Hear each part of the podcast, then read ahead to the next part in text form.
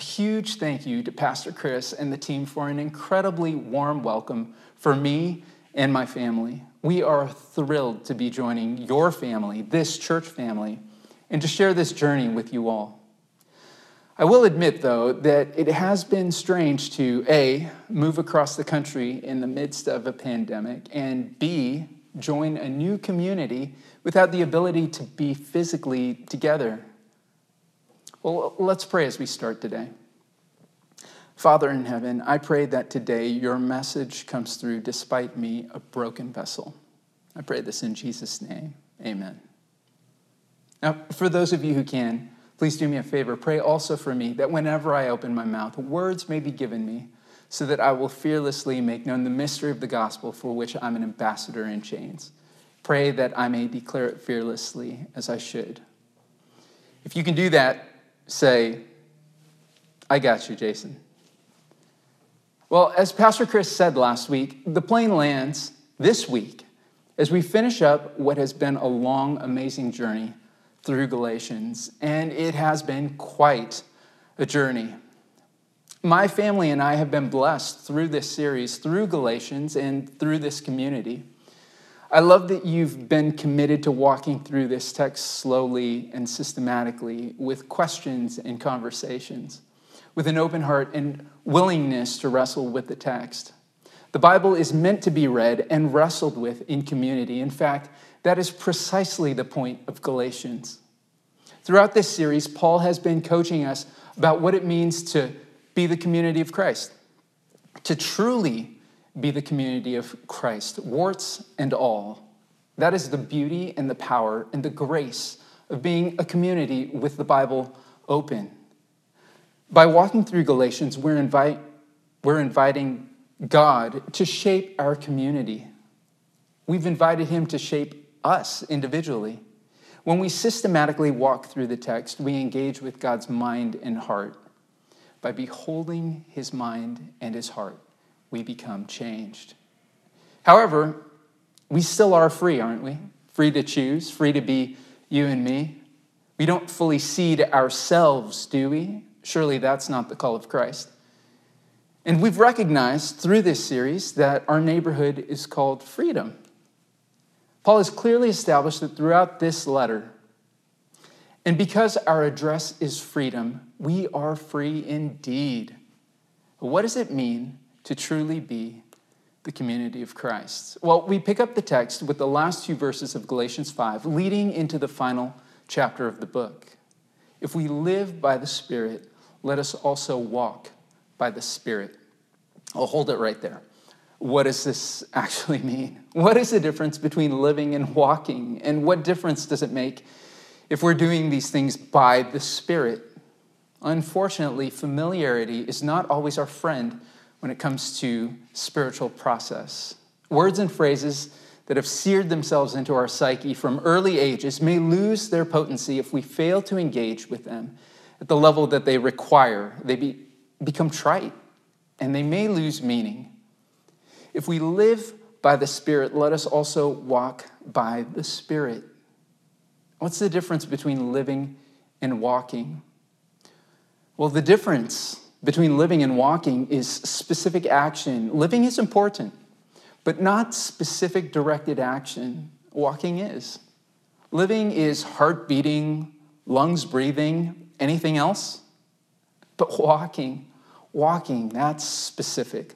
Let us walk by the Spirit. Let us use specific action in our pursuit of God's Spirit, specific action regarding God's intentions specific action to join alongside God. Have you ever walked beside someone before? I'm sure you have. How easy is it to stay in step with that person?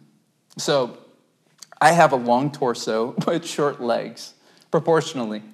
That makes my stride unique. To walk along alongside another person, my wife Heidi, for example, or either of my sons, um, to be able to do that takes intention and attention. I'm not the fastest walker on planet Earth. I naturally fall behind, typically.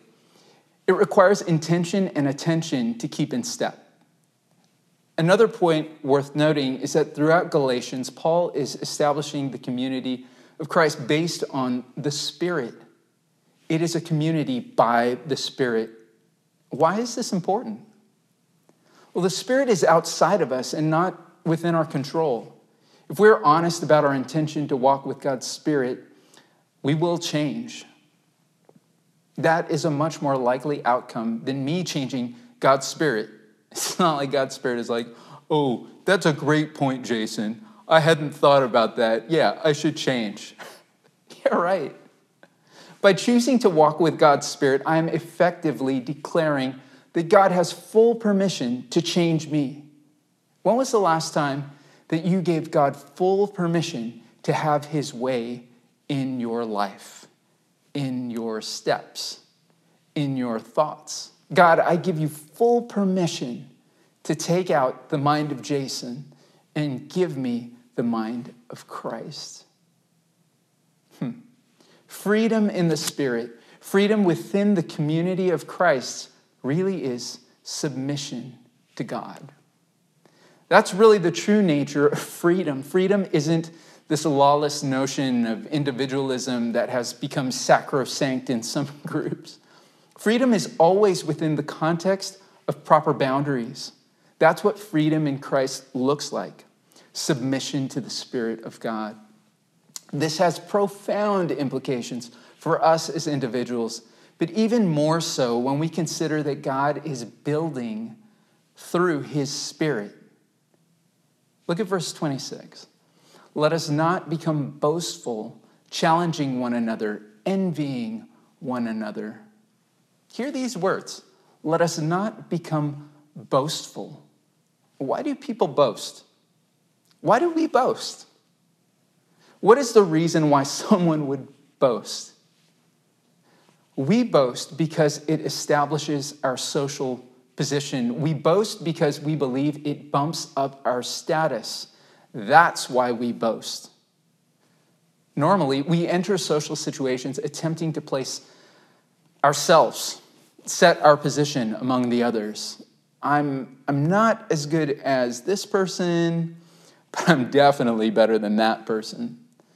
I'm not that good, but not that bad. We attempt to puff ourselves up and climb the social ladder. Why does Paul say, let us not become boastful?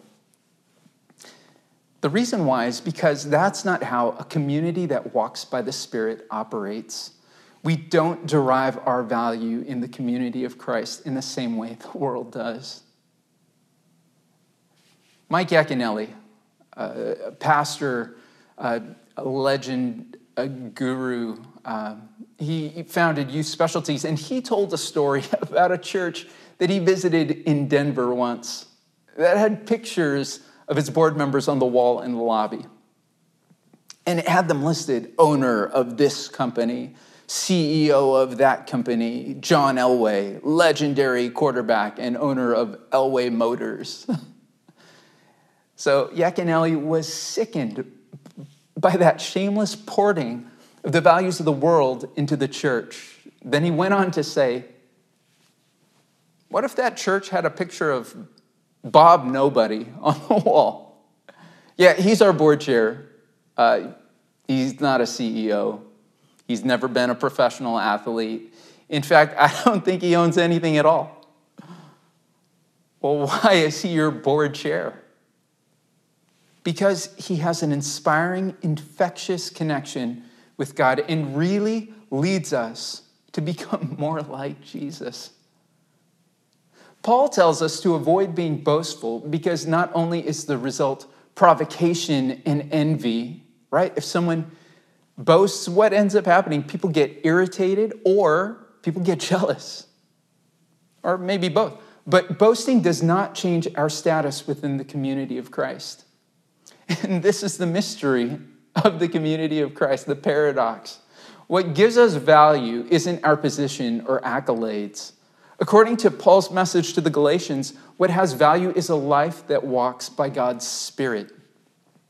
Now, this offends the sensibilities because the community of Christ upsets the social order, it upsets the pecking order, it upsets how we arrange ourselves and it's borderline scandalous that we don't have to establish or justify our status in the community of Christ.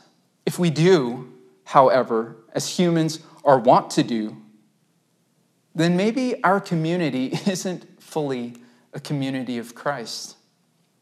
Maybe we still have miles to go.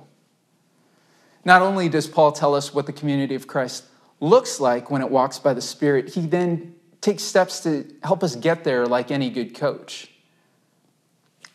My wife Heidi is an educator and has extolled the virtues of scaffolding, helping people get to the next step instead of forcing them to try and fail when they're attempting three steps or four steps beyond what's currently achievable. In chapter 6, verse 1, Paul says that the careful work of restoration when community is broken requires skill and self reflection.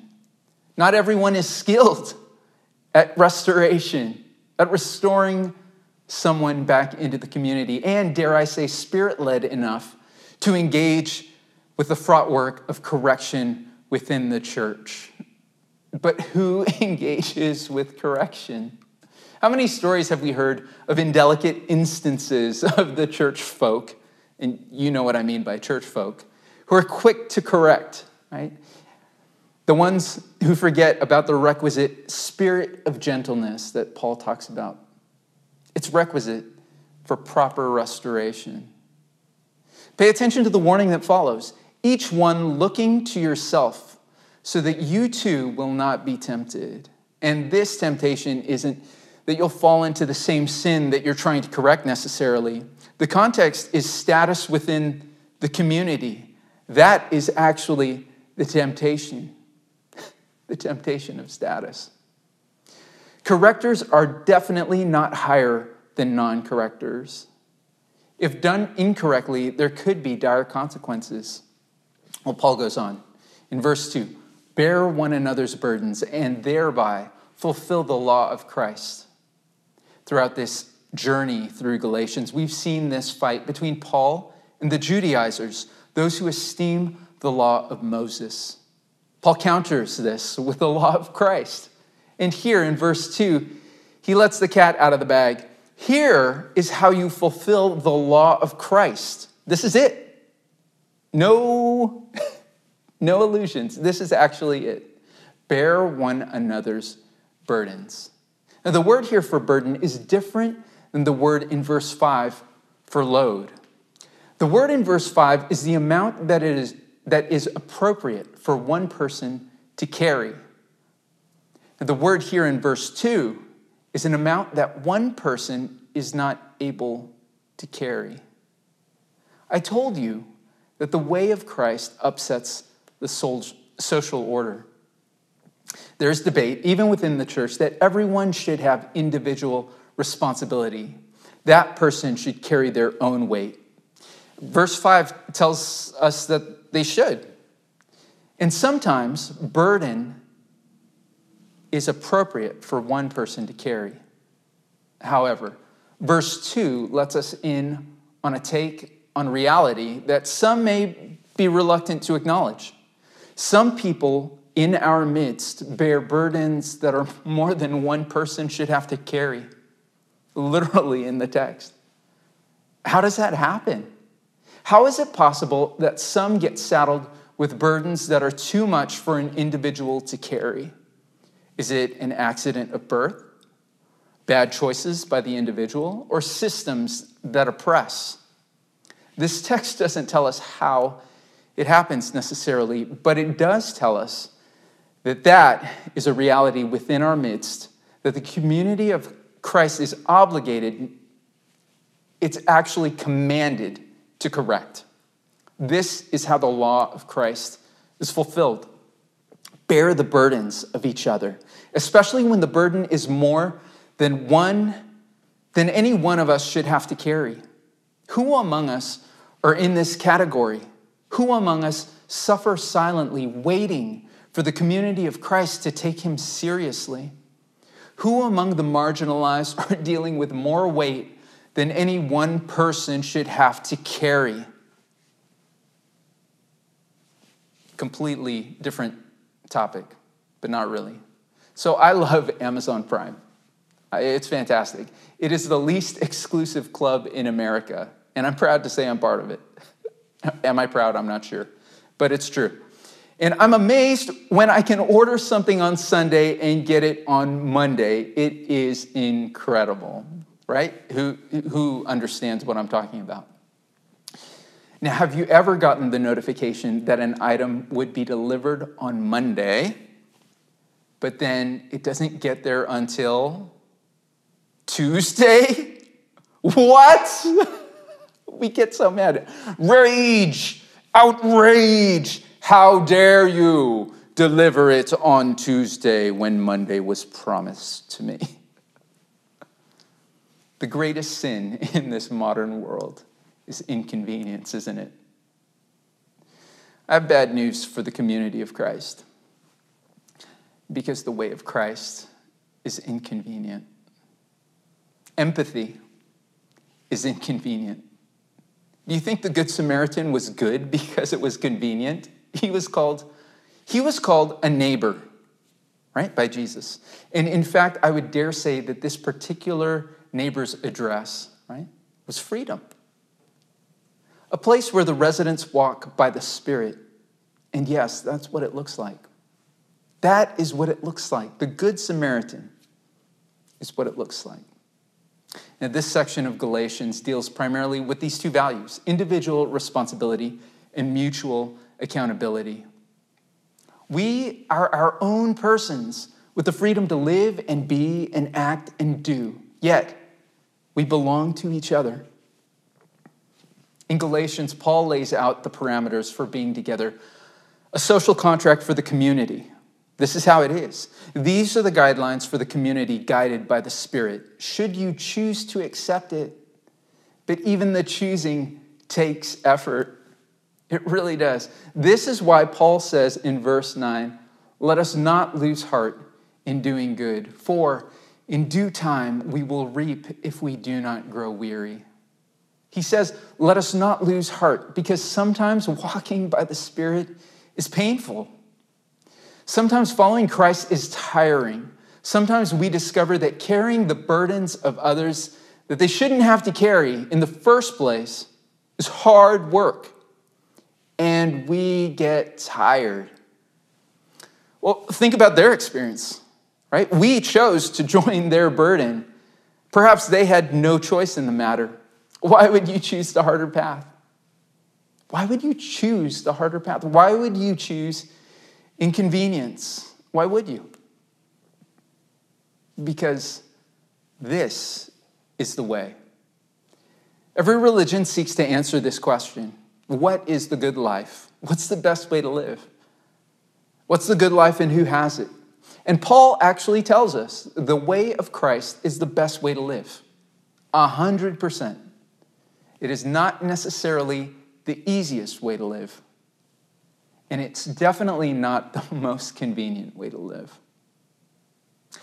Hear the hope of Paul, though. In due time, we will reap if we do not grow weary. So then, while we have opportunity, let us do good to all people, especially to those who are of the household of faith. Now, this is where the plane lands. Paul shows us the neighborhood called freedom. Its residents understand that they are their own persons, and yet they also know that they belong to each other. When those in the community find themselves under the strain and stress of a burden that one person should not have to carry, the neighbors rally. When restoration or correction is needed, a spirit of gentleness is used with the master's skill. Boasting doesn't happen in the neighborhood. Because value isn't derived by the best house on the block or the size of your Bible.